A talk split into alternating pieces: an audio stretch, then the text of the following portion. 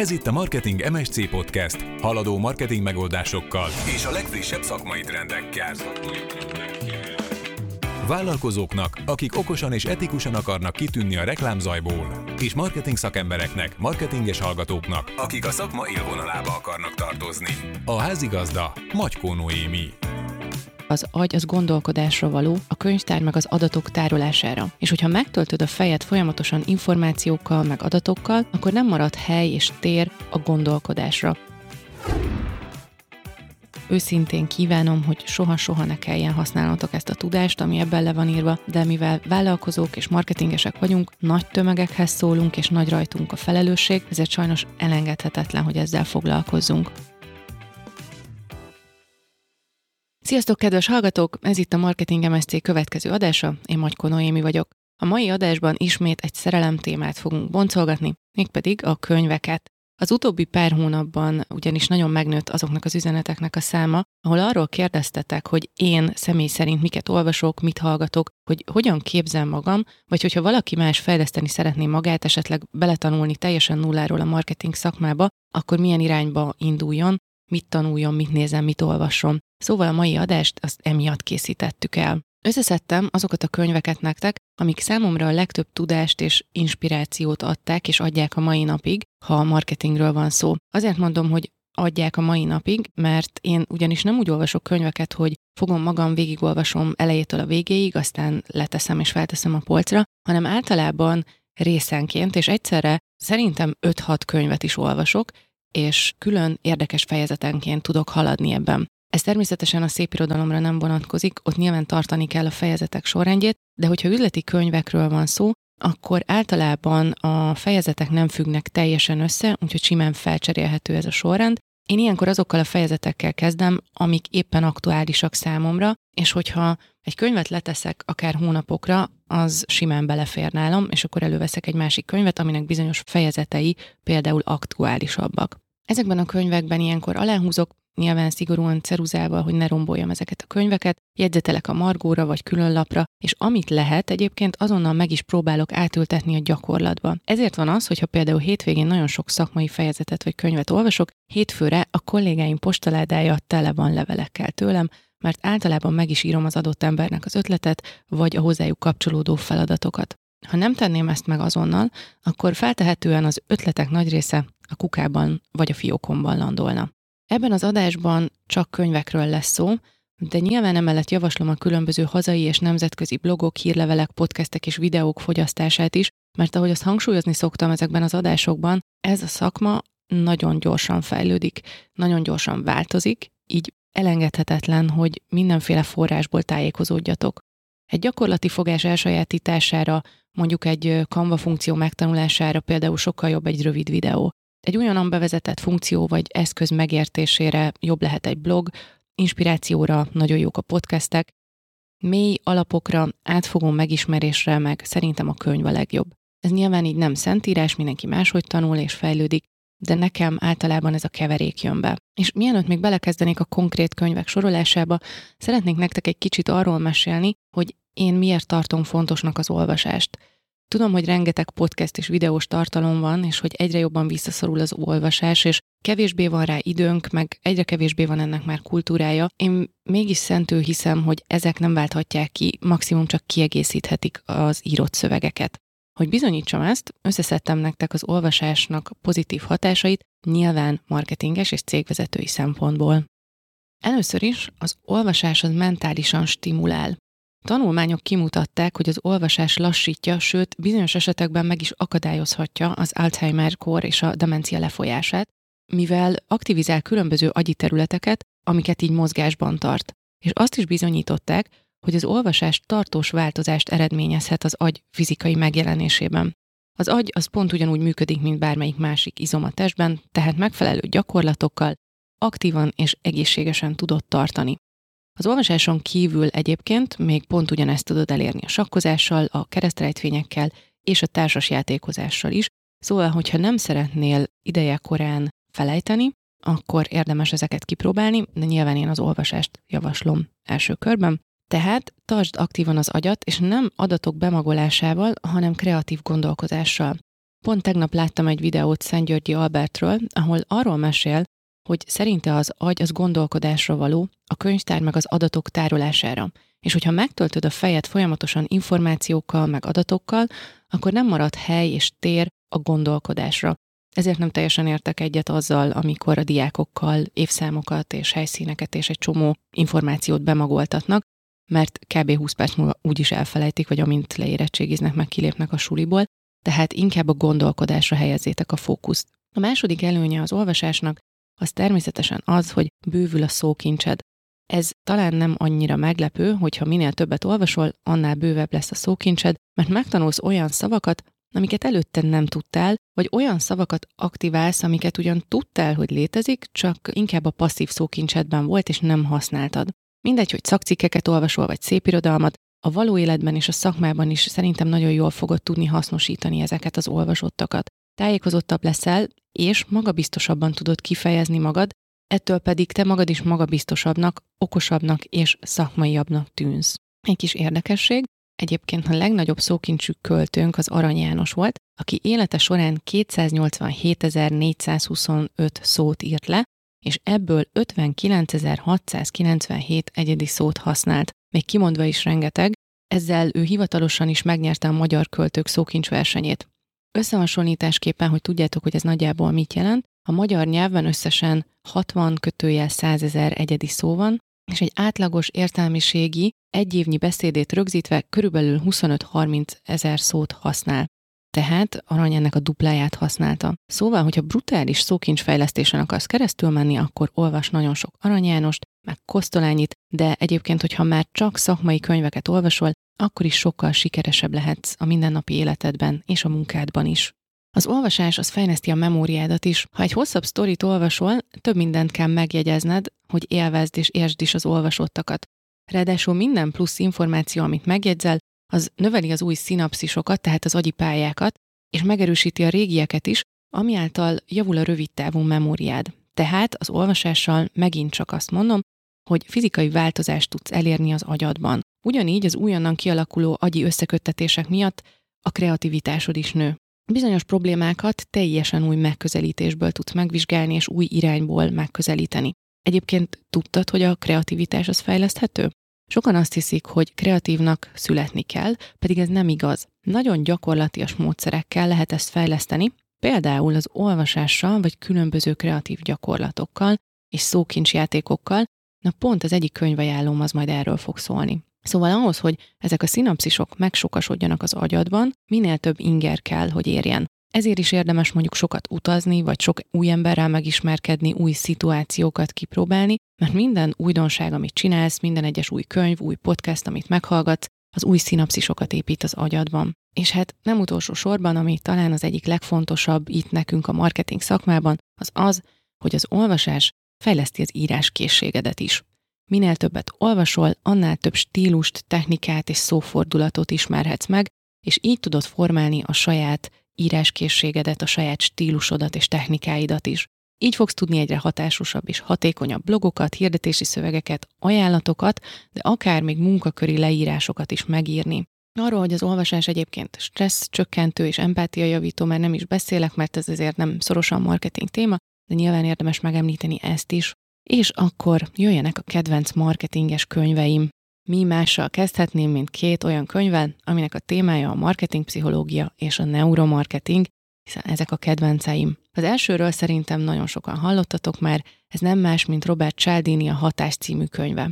Cialdini szociálpszichológus, és ebben a könyvében a meggyőzésről, azaz az együttműködést célzó befolyásolásról beszél gyakorlati szinten. Fontos kiemelni, hogy nem simán befolyásolásról van szó, mert ugye annak van negatív konnotációja is, hanem itt az együttműködés elősegítéséről van szó. Azért szeretem ezt a könyvet, mert egyrészt nagyon gyakorlatias, és látszik, hogy az írónak van tapasztalata nem csak elméleti szinten, mert hát ő maga is volt kereskedő és ügynök, de nem csak kereskedői és ügynöki szemszögből vizsgálja a tényeket, hanem minden tudományos tényekkel támaszt alá, és megpróbál kutatásokkal igazolni. Számomra ez teszi igazán hitelessé ezt a könyvet. Ezen kívül persze nagyon olvasmányos, nem terjengős, bár azért olyan nagyon könnyű olvasmánynak nem mondanám. Ez egy nagyon-nagyon jegyzetelős könyv, én személy szerint már többször újraolvastam, az én példányom szanaszét van jelölgetve, matricázva, és bizonyos részeket újra és újra előveszek, mert mindig új ötletet kapok tőlük. Szerintem ez a könyv tele van aha élményekkel. Olyan kérdésekre ad választ, mint hogy mi az, ami hat ránk, amikor igent mondunk egy kereskedőnek, vagy engedünk a reklámok csábításának, hogy hogyan lehet az embereket rávenni, hogy együttműködjenek, akár olyan ügyekben is, amiket korábban egyáltalán nem is akartak támogatni. Vagy éppen fordítva, hogy hogyan bírhatunk rá másokat a saját céljainkkal való együttműködésre. Mi ezeknek a hatásoknak a titka?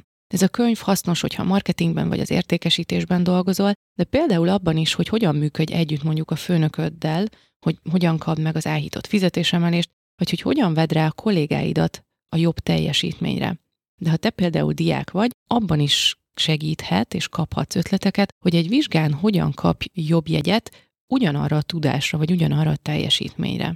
Meg nyilván arra is jó, hogyha szimplán fogyasztóként meg akarod ismerni ezeket a befolyásolási technikákat, hogy ellenük védekezni tudj. Spoiler ezek, én ismerem az összes ilyen technikát, vagy nagyon sokat ezekből a technikákból, mégis egy csomószor belecsúszok a vásárlás csapdájába, szóval azért nem jelent egyenesági védelmet, de mindenképpen jó, ha tudsz róla. Rögtön ezt a könyvet követi az én személyes bibliám, Robert Dooley az Agyukra megyünk című kötete. Na ez az, amit rongyosra olvastam már, ez is tele van cetlikkel, aláhúzásokkal, megjegyzésekkel. Én ezt a könyvet kb. úgy használom, mint egy munkafizetet. Folyamatosan írok bele, folyamatosan jegyzetelek a margóra, tele van kis papírkákkal, tehát tényleg nagyon aktívan használom ezt a könyvet. Ez szerintem a leggyakorlatiasabb neuromarketinges könyv, amit valaha láttam. Ezt egy marketinges írta, tehát nem kutató, ennek megfelelően nagyon praktikus és konkrét marketingeset tanulmányokat tartalmaz. Itt is van természetesen tudományos magyarázat, ez támasztja alá hitelességét, de ezért jóval kevesebb és szerintem közérthetőbb és egyszerűbb, mint az előző könyvben. És ez tipikusan az a könyv, amit nem kell egyben sorrendben elejétől a végéig olvasni, mert cikkekre van bontva, és bármilyen sorrendben használhatod. Az a hátránya, hogy már nem a legmodernebb, inkább offline példákat hoz sem, mint online de szerintem némi józan paraszti észre könnyedén át tudod formálni a tanácsokat, és a saját területedre, meg a felületedre tudod igazítani azokat, tehát olyan, mintha napra kész lenne. Azzal a felütéssel kezdődik a könyv, hogy a döntéseink 95%-a az tudat alatti. Azért remélem, hogy ez az info már ismerősen cseng nektek a korábbi adásokból, hiszen azt én is sokszor mondtam, Szóval, hogy, hogy a döntéseink 95%-a tudat alatti, a marketingesek mégiscsak ahhoz a maradék 5%-hoz akarnak szólni, és próbálnak racionálisan megközelíteni. Az agyukra megyünk, az az agynak a befolyásolásáról szól. Ez nem pszichológiai megközelítésű, hanem inkább neurológia és a viselkedés kutatás eredményeire támaszkodik, tehát ebben egy picit más, mint a hatás. Ez a könyv tulajdonképpen egy száz ötletet tartalmazó ötlettár, ami a neuromarketing felfedezéseiből nyert tapasztalatokat egészen praktikus tanácsokra fordítja le, tehát konkrétan megmondja neked, hogy mit írjál rá a hirdetési szövegre, hogy milyen színű képeket használj, hogy hova nézzen a képen az ember. Ugyanazt, mint amiket én mondtam a korábbi adásokban. A rossz hír az sajnos, hogy ez a könyv nem nagyon vehető meg, maximum előjegyezhető sok helyen, így vagy antikváriumban tudod megkeresni, vagy könyvtárakban. Ez utóbbiról sajnos nincs információm, hogy melyik könyvtárban van meg, de azért biztos, hogy megtalálható és beszerezhető. A harmadik könyv, amit ajánlok, az már nem marketing pszichológia, hanem inkább branding, mégpedig Serfőző Péter Branding és Vizuális Válasz című könyve. Hogyan lesz egy ötletből brand és egy brandből arculat? Ez is egy nagyon gyakorlatias könyv, ami elsősorban a vizualitásról szól. Arról, hogy hogyan lehet kifejezni vizuális elemekkel egy brandnek az üzenetét. Elsősorban formákról, színekről és tipográfiáról írnak bennem. Az ajánlója szerint elsősorban grafikusoknak és designereknek való, de szerintem marketingesként is kötelező, főleg, hogyha van közöd a márkázáshoz, hogy olyan projekteket viszel, olyan márkákat kezelsz, ahol kell márkát is építeni. Nekem emiatt főleg az első része az érdekes, ahol a brandingről van szó. Számomra egészen izgalmas, mert, mert nagyon jó struktúrában gondolkozik, és baromi jó kérdéseket tesz fel, amiknek a megválaszolásával te magad tudod kitalálni, hogy igazából mire van szükséged. Mi egyébként gyakran az ügyfelek marketing stratégiájához is használjuk ezt a könyvet, végigmegyünk azokon a gyakorlati metódusokon, amit a Péter javasol. Nekem volt már olyan, hogy egy kreatív elakadásomon pont ez a könyv segített át. Egyébként Péterrel nagyon-nagyon szívesen beszélgetnék erről a témáról, úgyhogy ha esetleg hallgatod, vagy valamelyik ismerőse hallgatja, akkor jelezzétek neki, és nagyon szívesen elhívnálak téged az adásba egy beszélgetésre. És akkor evezzünk át a brandről a szövegírásra, pontosabban a storytellingre. Seth Godin minden marketinges hazudik slash storyzik című könyvét is ajánlom. Ennek a könyvnek az a mottoja, hogy nem elég, ha tényeket mondunk, az emberek a sztorira kíváncsiak. Erről már volt szó korábbi adásokban is. A storytelling vagy a történetmesélés szerintem az egyik leghatásosabb marketing eszköz, ami csak létezik. Mert hogy az emberek nem azt veszik meg, amire szükségük van, hanem azt, amire vágynak. A szükségletek objektívek, a vágyak pedig irracionálisak. Márpedig, ha elolvasod az első két könyvet, akkor már tudod, hogy a fogyasztói döntések többnyire irracionálisak, pont ezért lesz jó neked a storytelling. Szóval ebből a könyvből lépésenként megtudod, hogy hogyan kelts fel a vágyat. Tipikus amerikai könyv, nagyon könnyen, nagyon gyorsan olvasható, tele van példákkal, és nyilván az ígéretéhez híven tele van történetekkel is, én ezt is többször elolvastam már, elsőre azért, hogy megtanuljam a storytelling lépéseit, másodjára, harmadjára pedig azért, mert nagyon-nagyon inspiráló. Mivel tele van történetekkel, így kb. minden sztoriról nekem is eszembe jut két-három másik, így hogyha például egy podcastre vagy előadásra készülök, akkor nagyon gyakran fellapozom ezt a könyvet, főleg azokat a részeket, amiket korábban már bejelöltem. Ez az a könyv egyébként, amit általában az eltén a diákjaimnak is kötelezővé teszek, bár sajnos mostában úgy láttam, hogy ez is egy hiánycikk, és nem nagyon kapható, csak könyvtárakban elérhető. A másik storytellinges könyv, amit ajánlok, az pedig Carmine Gallo Storytelling című műve. Ez sokkal kevésbé ismert, de legalább kapható a boltokban. Pont tegnap néztem meg még akciós is, ha jól emlékszem, akkor HVG-s. Ez egy kevésbé gyakorlatias könyv, nem igazán útmutató, én főleg az inspiráció miatt szeretem. Ha végigolvasod a tartalomjegyzékét, akkor nem fogod tudni letenni, mert nagyon-nagyon ügyesen kelti fel a vágyat és az érdeklődést. Például olyan alcímei vannak, hogy a kórház, amit Steve Jobs épített volna. Elolvasol egy ilyen alcímet, és rögtön érdekelni kezd az egész könyv. A hatodik könyv, amit ajánlok, az tulajdonképpen egy munkafüzet, nálam szintén rongyosva áll a polcon. Az előbb említettem már, ugye, hogy a kreativitás az nem feltétlenül egy vele született képesség, hanem egy erősen fejleszthető készség. Na, pont ebben tud segíteni ez a könyv, Edward de Bono, a Kreatív Elme című műve. Ez 62 darab játékot tartalmaz, igen, ez játékokat tartalmaz, amiket az elemeknek a cserélgetésével végtelen számú játékra tudsz növelni. Az egyetemen én szinte minden órámon használom, és a diákok is imádják. Egyrészt nyilván azért már játék, másrészt viszont egészen komoly eredményeket lehet vele elérni. És egyébként előfordult már az is, hogy az ügynökségbe is bevittem ezt a könyvet, és mondjuk egy brainstorming előtt arra használtuk, hogy egy picit felébressze a kollégák agytekervényeit. De amikor azt érzem, hogy ki kellene találnom egy kreatív megoldást, és teljesen lapos az agyam, és nem igazán jutok előre, akkor is előszoktam venni ezt a könyvet, és nekem nagyon sokat, nagyon sokszor segített abban, hogy áttörjem a kreatív blokkot, ami elfedi az agyamat. Általában ehhez elég egy-két feladat, ami nagyjából 5-6 perc, és nem több. A hetedik könyv az egy elég nis területről, a krízis kommunikációról szól.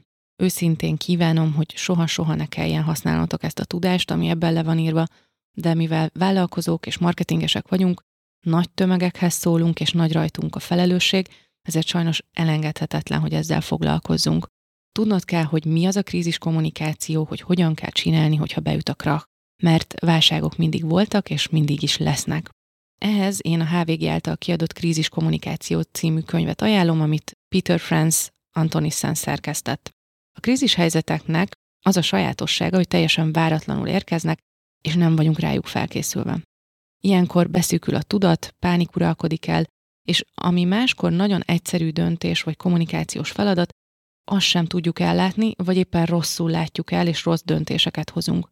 Ha fel vagy készülve ezekre a helyzetekre, vagy például van a kezedben egy ilyen gyakorlati útmutató, az rengeteget tud abban segíteni, hogy amikor ilyenkor kommunikálsz, akkor ne tetézd a bajt, hanem próbáld elősegíteni a megoldást.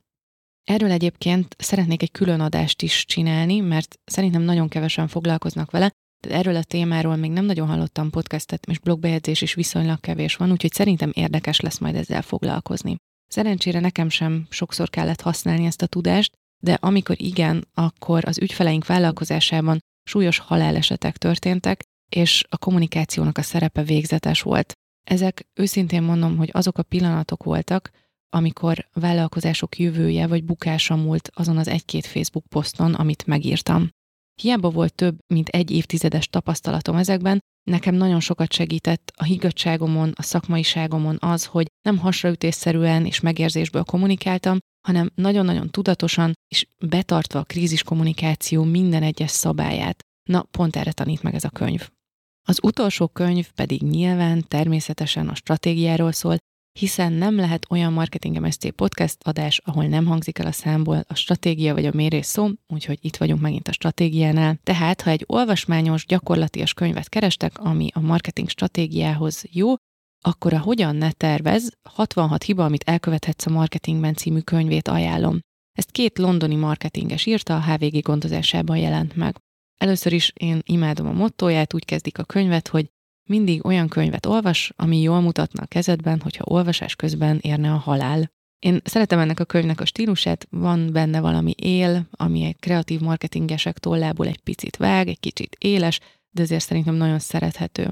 Szintén brutál gyakorlatias könyv, ez is kb. egy útmutató, ami végigvisz a teljes stratégiai tervezésem. Tele van checklistákkal, esettanulmányokkal, írnak a célkitűzésről, termékportfólióról, kommunikációs eszközökről, kutatásról, de még a költségvetésről is, amiről szerintem kevesen írnak könyvekben, mert hogy ilyen nagyon adhok meg attól függ dolog. Mindezt úgy, hogy megmutatják, hogy mik a leggyakrabban elkövetett hibák, és nyilván azt is, hogy főleg azért mutatják meg a hibákat, hogy elmondják, hogy hogyan tudod ezeket te elkerülni. Ezt a könyvet inkább már csak nagyon elvetemülteknek és igazán szakmabelieknek ajánlom, mert hiába nagyon gyakorlatias, nem biztos, hogy például egy KKV cégvezetőnek ennyire részletesen ismernie kell ezeket a folyamatokat, mert ugye erre vannak a marketingesek, hogy ezeket ismerjék és jól kezeljék. Ez volt az én szubjektív könyv ajánlom, remélem találtál köztük olyat, amihez meghoztam a kedved. Bizonyos témákról szeretnék majd külön adást is csinálni, például a storytellingről, meg a kreativitásról, és ugye a krízis kommunikációról is, és akkor biztosan beleszövöm az adásba ezeket az olvasmányokat, de ne várj rám, olvasd el őket nyugodtan, aztán csekkold le, hogy igazat mondok-e, meg hogy jól mondtam-e, amit a könyvben tanultam. Ha tetszett ez az adás, akkor kérlek oszd meg, lájkolj, kommentelj, ír nekem és iratkozz fel, ennél több call to action nem tudok ebbe a mondatba beletenni, szóval, hogyha tetszett, akkor jelez vissza nekünk erről. Köszönöm szépen a figyelmet, Magyko Noémit hallottad, találkozunk két hét múlva. Ez volt a Marketing MSC Podcast Magyko Noémivel. További epizódokért és tartalmakért iratkozz fel értesítőnkre a www.marketingmsc.hu oldalon. Kövess minket az Apple Podcast-en, a Spotify-on és további podcast platformokon. Ha tetszett az adás, oszd meg ismerőseiddel is. Mi pedig hamarosan jövünk egy újabb epizóddal. Mi pedig hamarosan jövünk egy újabb epizóddal.